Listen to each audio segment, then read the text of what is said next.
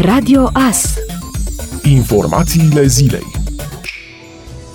un accident rutier grav a avut loc în dimineața zilei de joi în localitatea Ogra. În urma impactului dintre un camion și un autoturism, un bărbat de circa 30 de ani a fost găsit în afara autoturismului. Din nefericire, victima a suferit leziuni incompatibile cu viața, medicul aflat la fața locului declarând decesul victimei. Circulația a fost blocată pe ambele sensuri de mers pe durata intervenției autorităților.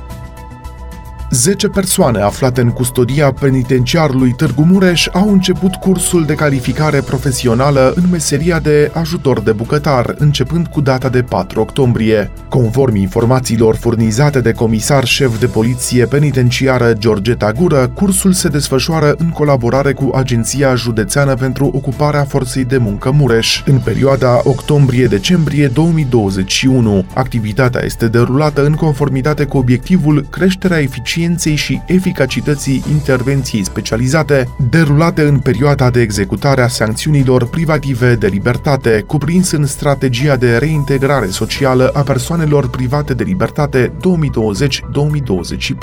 Acest obiectiv are ca scop stimularea accesului persoanelor private de libertate la activități de formare profesională, în acord cu cerințele pieței muncii. La absolvirea cursului, în urma susținerii unui examen, participanții vor primi un certificat certificat de absolvire recunoscut de Ministerul Muncii, precum și de Ministerul Educației și Cercetării, Tineretului și Sportului. FC Rapid a anunțat joi că partida cu CFR Cluj, contând pentru etapa a 12 a Ligii 1, se va disputa la Mioveni. Meciul va avea loc în data de 17 octombrie de la ora 20 și 30 de minute. Meciul va avea loc la Mioveni din cauza campionatului de Dota, ce ne împiedică să evoluăm pe arena națională, este anunțul celor de la Fotbal Club Rapid. Sâmbătă FC Rapid va juca la Mioveni o partidă amicală cu CS Mioveni.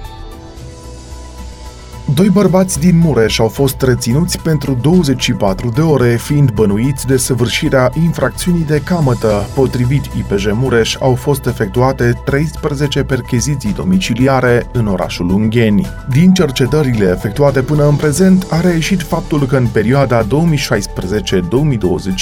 persoanele în cauză ar fi oferit în repetate rânduri cu titlu de împrumut sume de bani pentru care ulterior ar fi perceput dobândă. În urma percheziției perchezițiilor au fost identificate și ridicate în vederea continuării cercetărilor în scrisuri, telefoane mobile, laptopuri și 1950 de euro. Față de doi bărbați de 44, respectiv 45 de ani din Ungheni, a fost luată măsura preventivă a reținerii pentru 24 de ore, urmând ca în cursul zilei de joi să fie analizată oportunitatea luării altor măsuri preventive. Polițiștii continuă cercetările în vederea documentării întregii activități infracționale naționale sub supravegherea parchetului de pe lângă judecătoria Târgu Mureș. Începând cu data de 6 octombrie, tariful testului pentru depistarea infecției cu virusul SARS-CoV-2 este de 200 de lei, a anunțat biroul de presă al Spitalului Clinic Județean Mureș pe pagina de Facebook a instituției. Recoltarea se va face zilnic, în intervalul orar 7.30-8.30, inclusiv în weekend, la secția clinică Boli Infecțioase 1, pe strada Gheorghe Doja, numărul 89, urmând ca proba să fie prelucrată în aceeași locație, la laboratorul de biologie moleculară al Spitalului Clinic Județean Mureș. Rezultatul testului RT-PCR se eliberează în aceeași zi după ora 14 în limba română sau la cererea pacientului în limba engleză. Programările se fac la numărul de telefon 0365 882 609 de luni până vineri între orele 8-13 se mai menționează în comunicatul Spitalului Clinic Județean Mureș. Medicul Valeriu Gheorghiță a făcut încă un apel la vaccinare anticovid și a subliniat că este singura cale de a depăși valul 4 al pandemiei, care este atât de virulent din cauza variantei Delta și duce la mii de îmbolnăviri zilnic. România e în acest moment în scenariul în care era Italia în primele luni ale pandemiei, a spus el, referindu-se la faptul că spitalele sunt copleșite de numărul de pacienți care au COVID. Medicul a afirmat că ridicarea restricțiilor a contribuit revenit la rata mică de vaccinare. Este o situație extrem de complicată, iar valul 4 este agresiv, a mai spus medicul. Să înțelegem că dacă nu rămânem solidari și nu respectăm măsurile de prevenție, va fi extrem de complicat să depășim acest val 4.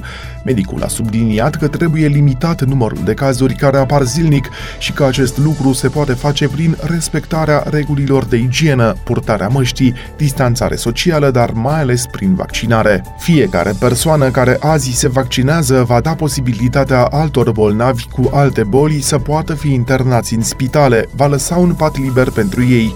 Dragi români, vă rog să aveți încredere în noi, în medici, indiferent de situația pe care o avem azi în România, a mai transmis Valeriu Gheorghiță. El a dat exemplu situația din Marea Britanie, afirmând că datele publicate de Institutul de Sănătate Publică arată că prin vaccinare s-au evitat 127.000 de morți din cauza COVID, 250.000 de internări și peste 24 de milioane de îmbolnăviri. Prețul benzinei în România a atins cel mai ridicat nivel din ultimii șapte ani, după ce s-a aflat pe un trend ascendent de la începutul anului. Prețul motorinei a avut și el o evoluție constantă în 2021 și a atins recent maximul ultimilor trei ani. Potrivit datelor PECO Online, prețul mediu al benzinei în România pe 6 octombrie a fost de 6,09 lei pe litru. Ultima dată când a fost depășită această valoare s-a întâmplat în 23 iulie 2014, când un litru de benzină s-a vândut cu 6,39 de lei pe litru. Motorina s-a vândut și ea în medie cu peste 6 lei pe litru în ultimele zile. Ultima dată când motorina a depășit acest preț a fost în 2018 pe 20 octombrie, când litrul de motorină a costat 6 lei și 9 bani. În mai 2020, benzina atingea minimul ultimilor 10 ani în România, iar un litru se comercializa atunci cu aproximativ 4,15 lei. Prețul motorinei scăzuse și el la minimul ultimilor ani, comercializându-se cu aproximativ 4,4 lei pe litru. Înmatriculările noi de autovehicule au crescut în România cu 4,3% în primele 9 luni ale anului, comparativ cu intervalul similar din 2020, iar autoturismele electrice, hibride, plug-in și full hibrid au ajuns la o cotă de piață de 12%, relevă datele Direcției Regim Permise de Conducere și Înmatriculare a Autovehiculelor. Potrivit acestei surse, în perioada ianuarie-septembrie 2021, pe piața națională, topul Grupul primelor 10 mărci, autoturisme plus autovehicule comerciale, este condus de Dacia, urmată de Ford, Volkswagen, Toyota, Renault, Hyundai, Skoda, Mercedes-Benz, Suzuki și Peugeot.